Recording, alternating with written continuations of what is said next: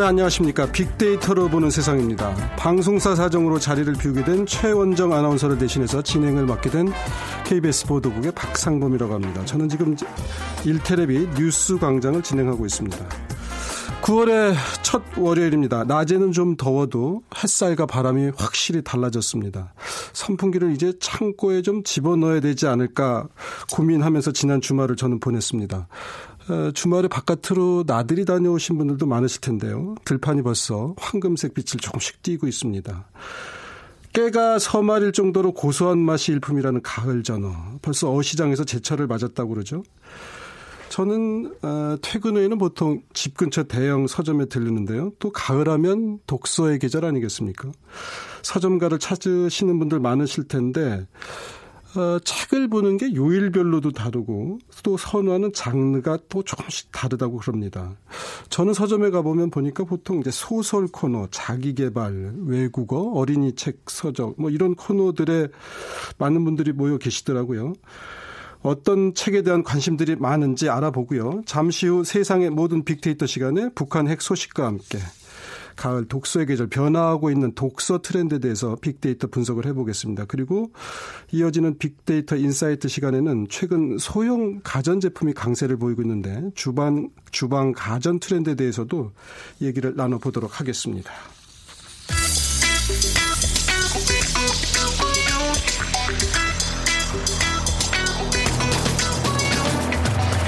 오늘 여러분이 궁금한 모든 이슈를 알아보는 세상의 모든 빅데이터. 다음 소프트 최재원 이사가 분석해드립니다. 네. 궁금했던 모든 화제 이슈와 인물들을 빅데이터로 분석해보는 시간입니다. 세상의 모든 빅데이터. 다음 소부터 최재현 이사 나와 있습니다. 안녕하십니까, 최 이사님. 네, 안녕하세요. 예, 저는 참고로 처음 뵙습니다만 우리 청취자분들은 익숙하신 분이시죠? 어, 예. 그나마 뭐 익숙하긴 한데요. 예. 아, 뭐 저도 뭐 그렇게 어, 많이 또 익숙하진 않죠. 그러세요? 자, 북한 어제 휴일 점심 무렵에 터져 나온 핵실험 소식 어떻게 SNS상에서 반 응하는지 모르겠어요. 어, 일단 뭐 뉴스상으로 많이 접하셨을 텐데요. 뭐 간단하게만 말씀드리면 이 한경북도 풍계리 핵실험장에서 이 대륙간 탄도미사일을 탑재할 수소폭탄을 실험 목적으로 한 6차 핵실험이 감행이 됐고요. 공식 발표는 핵실험 3시간 뒤에 나왔죠. 네. 그래서 이 핵무기 연구소 명의의 성명에서 북한은 이번 핵실험을 대륙간 탄도 로켓 즉 ICBM 장착용 수소탄 시험이라고 규정했고 어, 이 기상 기상청은 인공지진의 발생 위치는 풍계리 인근이고 규모는 5.7로 관측됐다고 공식적으로 발표했습니다. 이 에너지 위력을 추정해 보면 북한의 4차 핵실험 대비 11.8배 가 되고요. 그리고 5차 핵실험 대비는 5배에서 6배로 분석된다고 기상청은 밝혔습니다. 네. 저도 그 처음에 이제 지진이 있다 그래서 어, 핵실험 아닌가 했더니 곧바로 또 핵실험 추정이라는 뉴스가 나오더라고요. 그런데 저는 사실은 이제 그 뉴스를 그 집 근처에 있는 백화점에서 봤어요. 이제 스마트폰으로 봤는데 다른 분들 어떤가 이렇게 표정을 살피게 되더라고요. 혹시 뭐 이렇게 막 뛰어다니시는 분 없나 했는데 평온하다 그럴까요? 그러니까 이게 야, 이 뉴스는 큰데 너무 커서 감각이 오히려 좀그 확실하게 이게 어떤 뉴스구나 하고 안 느껴지나 하는 생각이 들 정도였어요. 어땠습니까? SNS상에서. 네, 저도 그 뉴스를 바로 그 시간에 받았고요. 그리고 저도 어 아마 이거는 뭐 핵실험을 했나 보다라고 저는 그렇게 받아들였는데 네. 어 제가 어 저녁 때쯤 SNS 상에서 그런 반응들을 좀 한번 쭉 분석을 했는데 사실 지금 계속되는 이 북한의 도발이 너무 잦아서 그런지 몰라도 솔직히 SNS 뉴스상에서는 뉴스만큼의 그런 감흥은 있지 네. 않았어요. 그러니까 네. 사람들이 어, 이 원문 중에는 결국 뭐 북한이 또 시위를 벌이는 건데 네. 너무 이 한국 미국이 흥분하지 말았으면 좋겠다라는 네. 표현까지 있을 정도로 음. 사실 뭐 항상 있는 일 아니야라는 그런 반응인데 사실 뭐 그거에 상관없이 정부에서는 적극적으로 대응하는 모습을 지금 보이고 네. 있고요. 사실 이날 북한의 핵실험에 따른 인공 지진으로 인해서 땅하고 건물이 흔들리는 느낌에 어, 전국 각지의 주민들이 119 신고 신고가 많이 속출했다고 네. 합니다. 그러니까 소방청에 따르면 서울이 13건, 경기가 9건, 또 인천이 4건, 강원이 3건, 또 충북과 충남 각 한 건으로 전국에 총 31건의 문의 전화가 걸려오면서 뭐 인적 물적 피해는 아직까지 접수되지 않았다고 하네요. 네. 그러니까 적어도 SNS상으로 보면 달걀 살충제라거나 또 최근에 생리용품 이런 논란에 비해서는 오히려 관심들이 좀 적었다 이렇게 볼 수도 있겠네요. 그러니까 요새 전반적으로 사람들이 자기하고 직접적으로 관련 된 거 아니면 사실 관심이 없는데 네. 사실 이게 관련이 없다라고 볼 수도 없고 있다라고 볼 수도 없는 네. 그런 상황인데 사람들은 뭐 매번 있었던 일로 지금 받아들이는 걸로 지금 보여지고 있습니다. 일단 거기까지만 얘기를 듣고요. 오늘의 주제는 이제 변화하고 있는 독서 트렌드인데 한번 본격적으로 살펴보겠습니다. 보통 우리가 이제 흔히 가을을 독서의 계절이라고 그러잖아요. 네네. 그런데 가을에 날씨가 좋아서 저부터도 자꾸 바깥으로 나가게 돼요. 주말에 정말 책을 많이 봅니까? 그러니까 저도 이렇게까지 고민해 본 적은 없는데 왜 가을을 독서의 계절이라고 했을까라고 네. 좀 이번에 좀 분석하면서 많이 느껴보는 건데요. 국립중앙도서관에 따르면 전국 공공도서관 대출 데이터를 분석했더니 네. 우리나라 국민들은 오히려 가을에 책을 가장 적게 읽더라 라는 그런 결과가 나왔습니다. 네. 그러니까 뭐 SNS 상에서 책을 읽다라고 또 언급한 횟수도 1월 1월부터 10월까지 계속해서 높아지다가 11월 중순부터 좀 하락하고 있었고요.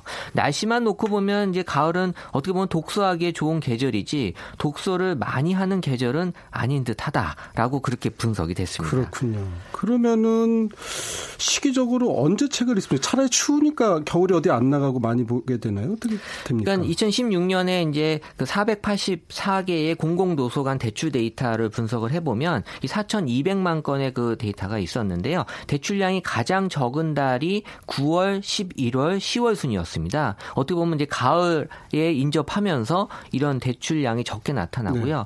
오히려 대출량이 가장 많은 달은 1월하고 8월이었는데요. 1월이 430만 건, 8월이 420만 건. 어떻게 보면 이제 1월, 8월이 좀 휴가철이라고 볼 수도 있고요. 그러니까 어, 또 방학 때니까 학생들이 이럴 때 공공도서관에서 많이 빌릴 수도 있고 그렇죠. 또 10월, 11월 되면 중간고사 보고 그러니까 아마 이 학생들 영향도 좀 있지 않을까 싶기도 하고 아무래도 네. 나들이 영향도 받고 그렇겠죠. 네, 그러니까 독서의 계절로 불렸던 가을 대신에 실제로 보면 이제 추운 겨울이나 더운 여름이 이제 독서의 계절이었던 거고요.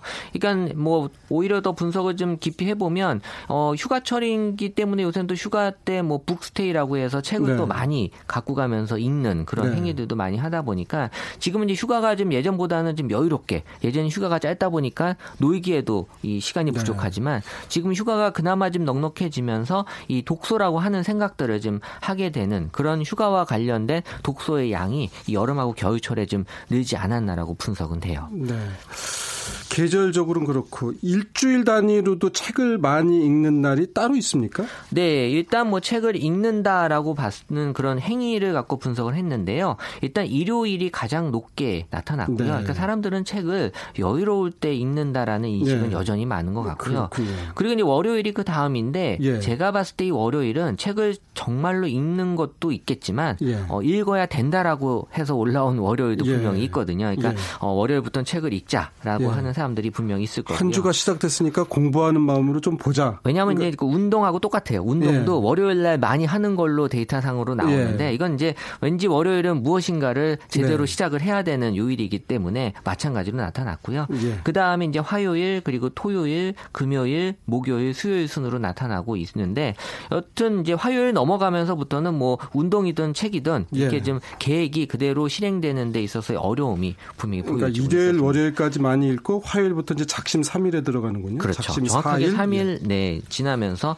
잘 안 하는 것으로 나타납니다. 자, 일요일, 월요일에 책을 많이 본다 그러는데 요일마다 혹시 또 보는 책도 다릅니까? 네, 빅데이터 상으로 보면 월요일에는 이제 주로 소설을 많이 읽습니다. 네. 아무래도 좀 어, 월요병도 있고 하니까 현실을 좀 읽고 싶은가요? 네, 네, 좀 현실을 어떻게 보면 떠날 수도 있고요. 예. 현실을 읽을 수도 있고 소설이 다 어, 해결해 주는 것 같고요. 또 화요일하고 금요일은 이제 시집 예. 이또 감성이 충만해지는 게 좀 화요일. 또 예. 화요일 외롭다라고 하시는 분들이 좀 많거든요. 예. 금요일은 또 왠지 주말을 맞이하면서 좋아지는 기분 때문에 그 이제 일주일에 제일 책을 읽지 않는 요일이 이제 수요일로 나타났는데요. 네. 어, 수요일 날 가장 많이 읽는 책이 이제 문제집으로 분석이 돼서 뭐 학생들이 예. 수요일 날 문제집 푼다라는 것들이 좀 잡힌 것 같고요. 어쨌든 뭐 목요일 일요일에는 이제 주로 만화 같은 것들 많이 보면서 편하게 가볍게 네, 예. 편하게 읽는 시간 또 목요일 요새 또 불금이 불먹으로 바뀌면서 그렇죠. 목요일을 좀 자기만의 시간으로 즐기려는 분들도 많이 있었고요. 아무래도 이제 토요일 같은 경우는 이제 부모님들이 이제 아이들에게 동화를 많이 읽어주는 네. 워킹맘들이나 이런 분들은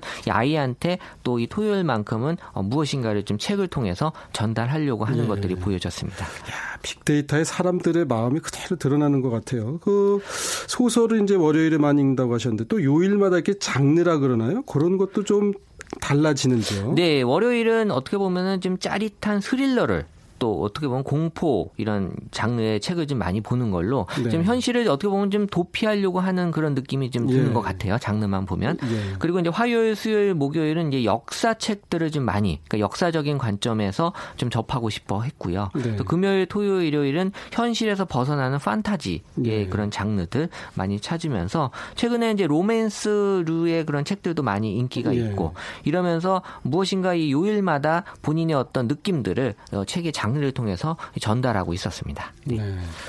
요즘은 자기 개발서들은 좀 덜 보는 모양이에요. 지금 분석된 거 보니까 이제 그런 언급들이 별로 없는 어, 거같요 제가 자기 개발은 확실히 안 하고 계시구나라는 걸 느낀 게 예. 데이터상에서는 예. 해도 안 되는 게 자기 개발이다라는 인식들이 좀 있어요. 그래서 안 된다. 예, 그래서 자기 개발 책들이 지금 많이 예. 예전보다 좀 인기가 없다고 예. 합니다. 자기 개발은 쓴 분들만 해당되는 게 아닌가 하는 생각도 저도 해볼 때가 있는데 네. 그리고 이제 뭐 사실 저도 이 스마트폰으로 도 책을 좀 보는 경우가 있거든요. 전자책이라 그러죠. 네. 예. 그런데 요즘에는 다시 종이책에 대한 관심이 높아진다는 얘기도 있어요. 네, 이 전자책의 등장이 종이책의 종말로 예상을 많이 했었는데요. 오히려 지금 종이책을 찾는 사람들이 다시 늘고 있다라는 네. 소식이 있고요. 그러니까 지난해 정, 영국의 전자책 판매량이 17% 오히려 하락한 반면에 종이책은 7%를 상승 기록 중이라고 하고 미국에서도 2016년 전자책 판매량이 많이 줄어들었다고 합니다. 그러니까 뭐 미국, 영국뿐만 아니라 한국에서도 종이책 선호 현상은 어, 일어나고 있. 있을 그런 현상이고요. 어쨌든 지금 2016년 1월부터 2017년 8월까지 월별 책 상위 연관을 분석해 보면 전자책에 대한 관심 줄고 있고요. 대신에 이제 종이책, 이 아날로그에 대한 감성이 어, 여전히 이 책에서는 묻어나고 있는. 그래서 그렇군요. 사람들은 어떻게 보면 종이책을 선호하는 이유를 뭐 디지털이 줄 수 없는 즐거움을 분명히 종이책은 네. 선사하고 있고 또 지금 디지털 피로도에 대한 그런 영향들도 많이 미치고 있기 때문에 오히려 이런 것들을 벗어나려고 하는 성향들이 네. 여기서도 나타나고 있었습니다. 종이책을 넘길 때그 질감이라 그러는가요? 손맛 같은 경우도 사실 있어요. 그런데 가을에 책을 읽지 않는다. 저희가 이제 모두의 그런 얘기들을 좀 했는데 어떻게 보내는 게 좋을까요? 어, 이 가을은 실제 책을 많이 읽지는 않지만 어쨌든 9월은 이제 독서의 달로 정해져 있습니다. 그래서 네. 어, 사람들은 이 국립중앙도서관에서도 이 다양한 독서 문화 행사 지금 많이 하고 있고요. 네. 또 역시 가을하면 또 축제의 계절이거든요. 그렇죠. 네. 그래서 전체적으로 사람들은 축제에 대해서 계절적으로는 가을을 가장 많이 기다리고 있고 그 다음이 봄, 여름, 겨울 순으로 축제에 대한 관심이 높아지고 있는데 어 제가 축제를 분석했더니 축제의 그 세 가지 요소는 볼거리와 먹거리, 즐길거리거든요. 네. 근데 지금 점점 어 볼거리보다 먹거리 쪽으로 사람들이 그랬어요. 많이 예. 예, 관심들이 높아지고 있어요. 그래서 어, 축제를 준비하시는 분들은 볼거리도 중요하지만 먹거리에 대한 예. 어떤 관심도 분명히 그렇죠. 어, 예. 사람들에게 중요하다라는 걸좀 예. 어, 알고 계셔야 될 것 같고 이 봄과 가을의 축제는 그래도 볼거리고요. 여름과 겨울의 축제는 이제 먹거리로 이제 이제 나눠볼 수는 있고 사실 올 가을 가장 기대하고 있는 축제는 역시 여의도 불꽃 축제가 그렇군요. 지금 기다리고 있는데 올해로 지금 15회를 맞이하고 네. 지금 늘 10월 첫 번째 토요일 날 진행했지만 올해는 9월 마지막 주 토요일로 9월에 이 불꽃 축제가 진행이 될 예정이라고 하니까요. 이날 또 기다리는 젊은 또 세대들 많이 있거든요. 알겠습니다. 네. 저도 기다리고 있습니다. 최재현 이사님 오늘 말씀 잘 들었습니다. 네, 감사합니다. 네.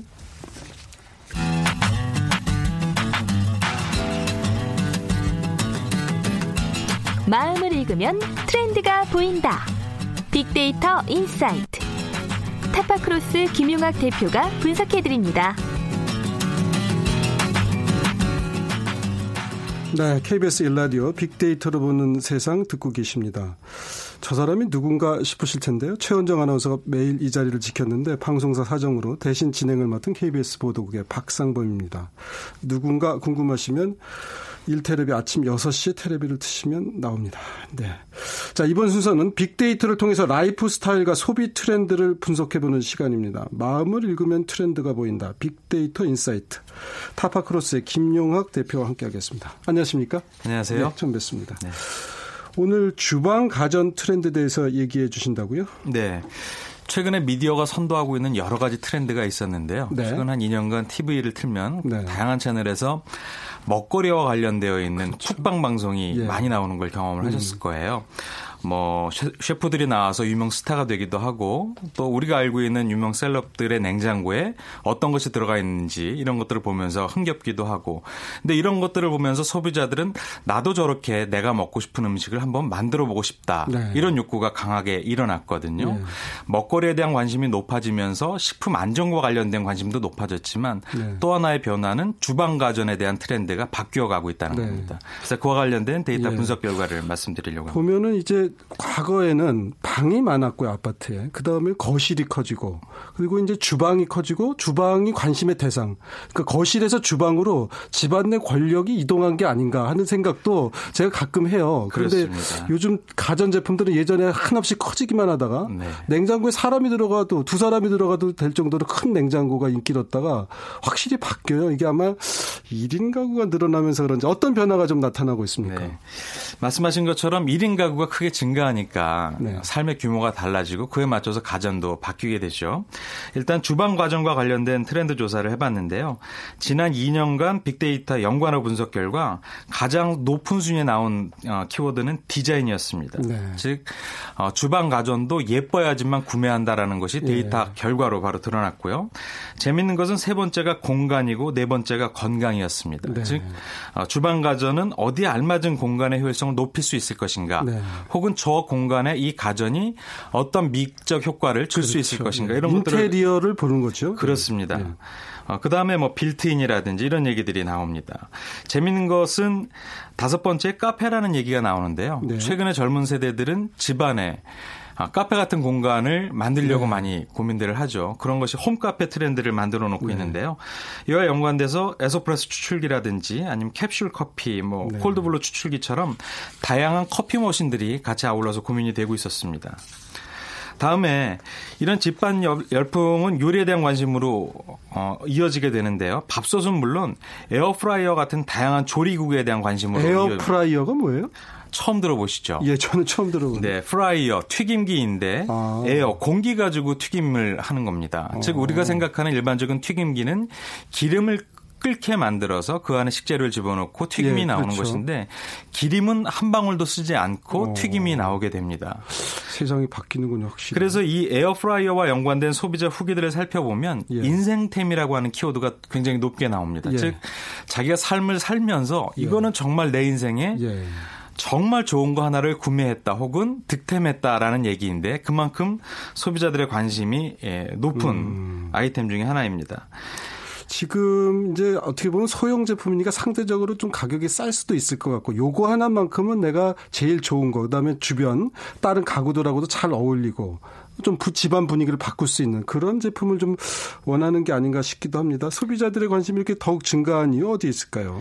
말씀드렸던 것처럼 쿡방이라든지 셰프들의 영향을 꼽을 수가 있습니다. 그러니까 멋진 셰프들이 뚝딱뚝딱 멋있는 요리를 네. 만들어내고 또 그 셰프들이 쓰는 소형 가전이 소비자들은 일반적으로 쉽게 보지 못했던 음. 새로운 상품들에 대한 호기심으로 연결이 되거든요. 그러니까 소비자 입장에서는 아 나도 저런 소형 주방 가전을 가지고 네. 어, 조리를 하면 네. 저런 요리를 만들어 먹을 수 있겠구나라고 생각을 하게 된다는 것이죠. 그래서 이런 주방 가전 시장은 이런 소비자 욕구를 갖고 있는 것에 힌트를 얻어서 홈 셰프들을 위한 기능성 가전으로 어, 연결이 되고요. 그래서 관련 제품들이 연이어 출시가 됩니다. 이런 제품들은 효율적으로 에너지를 일단 사용하게 되고요. 사물 인터넷 기능이라든지 아니면 모니터링 기능 같은 것들이 들어가서 셰프들의 전문성으로 다 커버하지 못하는 영역들을 기계가 알아서 네. 커버를 해줍니다. 그러니까 미숙한 아마추어 셰프들의 네. 어떤 그 그렇군요. 아쉬움을 보완을 해주게 되는 것이죠. 저희 어렸을 때 이렇게 동네 돌아다니면서 그 오븐이라고 불렀는데 빵 만드는 거를 파시는 그 아주머니들이 있었어요. 그렇죠. 그러면 이제 동네 축 사랑방처럼 모아놓고서 얼마나 좋은 제품인지 소개하고 그랬는데 요즘은 이제 혼자서 나도 유명 셰프 요리사처럼 할 수 있다. 기계의 도움을 받아서 그렇습니다. 그런 점이 있겠군요. 근데 이게 혼자 살다 보니까 저도 이제 저는 물론 뭐 혼자 살지는 않습니다만은 1인용 제품들이 백화점 식품 폰에 가보면 많거든요. 뭐 그렇죠. 혼자서 그냥 봉지만 뜯으면 네. 김치찌개도 되고 육개장도 되는데 네. 이런 것들을 가, 간단하게 요리할 수 있는 네. 그런 또 가전 제품들도 아무래도 인기가 있겠죠. 그렇습니다. 아주 굉장히 정확한 지적을 해주셨는데요. 예. 1인 가구가 30%에 육박할 정도로 어, 주소비 계층이 예. 되고 이런 분들은 시간에 쫓겨 있거나 아니면은 찬찬히 앉아서는 어, 음식을 조리해 먹기가 어려울 수 있어요. 네. 그러다 보니까 반건조나 반조리 상태의 간편식품들이 나오게 되거든요. 네. 그런 형태의 식품을 조리하기에 알맞은 소형 가전이 자연적으로 음. 어, 인기를 끌게 되는 것이죠. 그래서 그런 내용들을 보면 소비자들은 일반적으로 냉동식품의 경우에는 뭐 저가이거나 저품질이거나 건강하지 못한 그렇죠. 인스턴트다 이런 인식을 갖고 있는데요. 최근에는 이와 연관된 HMR 기술이 굉장히 높아져서 그러니까 냉동 기술도 높아졌고 택배 시스템도 신선도를 유지할 수 있는 형태로 많이 나와서 그런 부분들에 대한 걱정은 많이 줄어들게 되는 것이죠. 네. 그러다 보니까 역설적으로 소비자들은 그런 냉동 식품이라든지 아니면 신선한 택배 식품 같은 것들을 구매하게 되고요. 네. 그에 맞는 주방 가전을 이, 어, 이용하게 되는 거죠. 그래서 그러니까 뭐 이게 동전의 앞뒷면 같은데 그런 이제 가전 제품을 사면 또 거기에 맞는 식품 그러니까 신선 식품보다는 좀 냉동 식품을 아무래도 더 찾게 되는 이 상호 작용이 있겠 있다고? 그렇습니다. 네. 그래서 이 트렌드 조사가 그래서 유의미하고 중요한 것인데요. 음. 소비자들의 라이프 스타일이라고 하는 생활 패턴이 음. 어떻게 변화하고 있는지를 주목하고 네. 그에 맞는 관련 제품들을 출시하게 음. 되고 그에 대한 어, 좋은 점과 나쁜 점에 대한 소비자 후기가 네. 제품의 기능적 개선이라든지 디자인적 음. 개선을 불러오게 되고 네. 이런 선순환 구조로 그렇군요. 이어지게 되는 거죠. 지금 뭐 이제 주방 소형 가전이 이제 소비자들의 인기를 얻고 있다 이런 얘기를 나누고 있는데 다른 주목할 만한 상은 어떤 게 좀 있습니까? 아무래도 1, 2인 가구가 늘면서 집에서 식사를 하는 경우가 줄게 되죠. 네. 그래서 보관이 어려운 신선식품이라든지 아니면 이런 것보다는 신선식품보다는 냉동식품을 선호하는 사람이 증가를 하고 있습니다. 네. 그래서 한 소셜 커머스 업체가 발표한 결과를 인용을 해보면요. 최근 들어서 판매된 전체 과일류 중에서 냉동 과일의 판매 비중이 약 15%에 달한다라고 발표를 했는데요. 네. 내용들을 살펴보니까 냉동 시 보관이 편리한 어, 블루베리나 딸기, 애플망고 같은 것들이 높은 비중을 차지하고 있고요.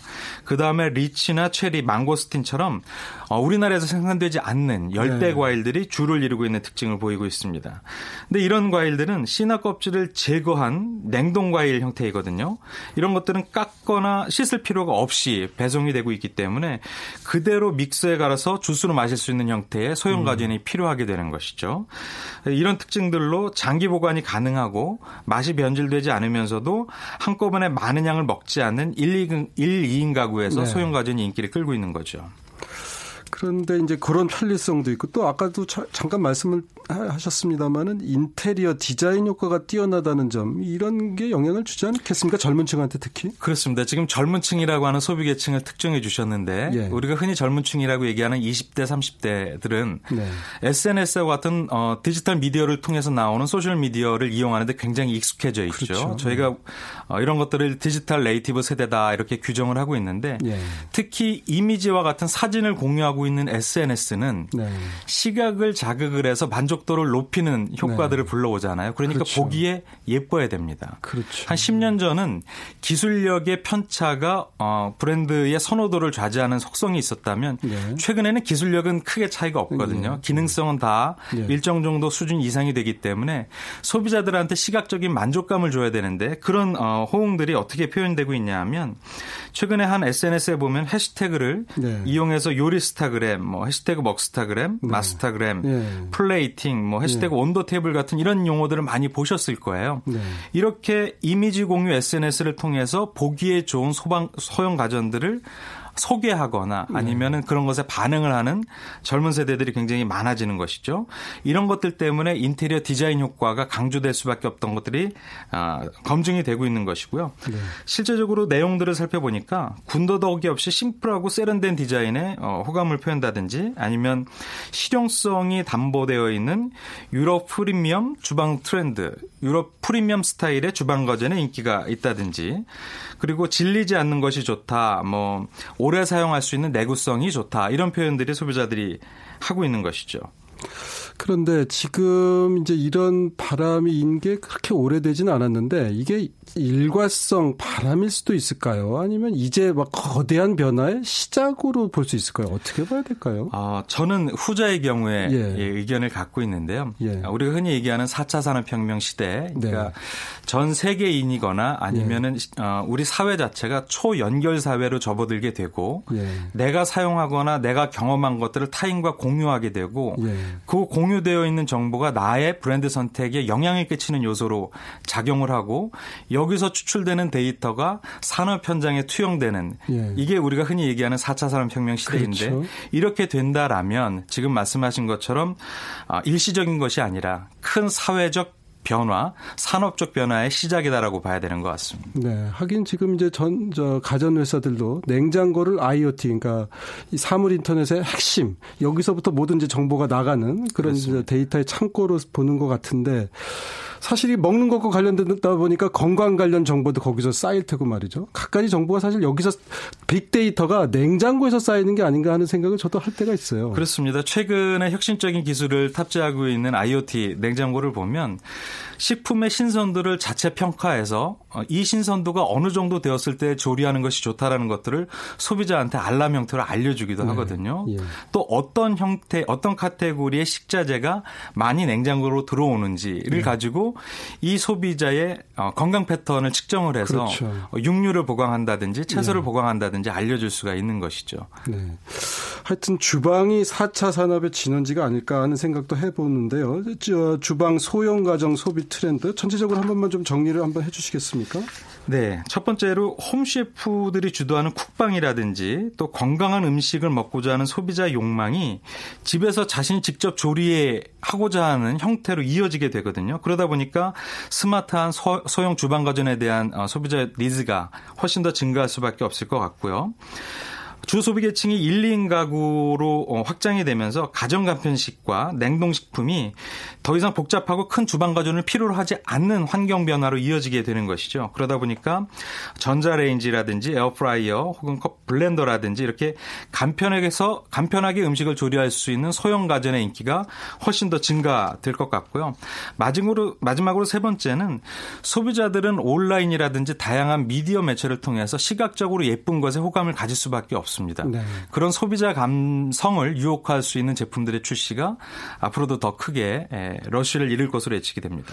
조금 전 참 말씀 중에서 이제 외국 제품 중에서 이렇게 우리 소비자들 눈높이에 맞는 제품들은 인기를 얻는 모양이에요. 그런데 이 주방이라고 하는 공간이 우리나라에서만 이렇게 변화하는 건지 아니면 뭐 이제 유럽이라든가 동아시아, 동남아시아 국가들은 어떨까 하는 생각도 들어요. 이렇게 네. 우리처럼 이런 비슷한 트렌드로 가고 있다고 봐야 되나요? 네, 그렇습니다. 미국이라든지 구주 시장 같은 경우는 저희 나라보다 조금 더 빨리 변하는데 네.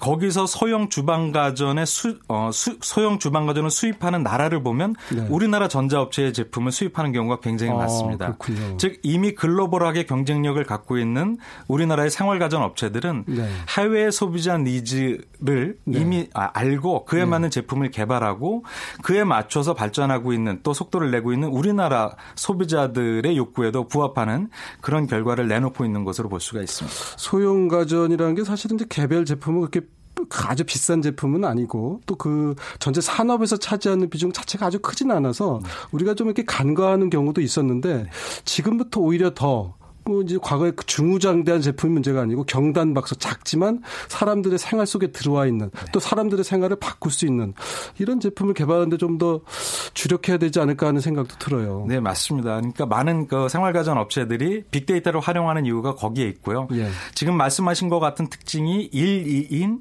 예. 1인 가구들 젊은 세대에서 집중적으로 나오기 때문에 젊은 세대들이 어디를 어, 중점적으로 바라보고 구매를 하는가에 대한 행동 패턴들을 추출하는 것이 중요하죠. 알겠습니다. 주방이 바꾸는 세상에 대해서 얘기를 나눠봤습니다. 지금까지 빅데이터 인사이트 타파크로스의 김용학 대표와 함께 했습니다. 오늘 고맙습니다. 감사합니다. 네, 빅데이터로 보는 세상 지금 어, 최원정 아나운서 대신 어, 제가 진행을 해드리고 있는데 KBS 보도국의 저는 박상범입니다. 어, 빅데이터라고 하는 것들이 그냥 쌓일 때는 의미가 없지만 그것을 분석하게 되면 우리에게 필요한 엄청난 자원이 되는 거죠. 빅데이터를 보는 세상이 그런데 조금씩 우리 청취자 여러분께 도움을 드리도록 하겠습니다. 자, 오늘 여기까지고요. 저는 내일 오전 11시 10분에 다시 찾아뵙겠습니다. 안녕히 계십시오.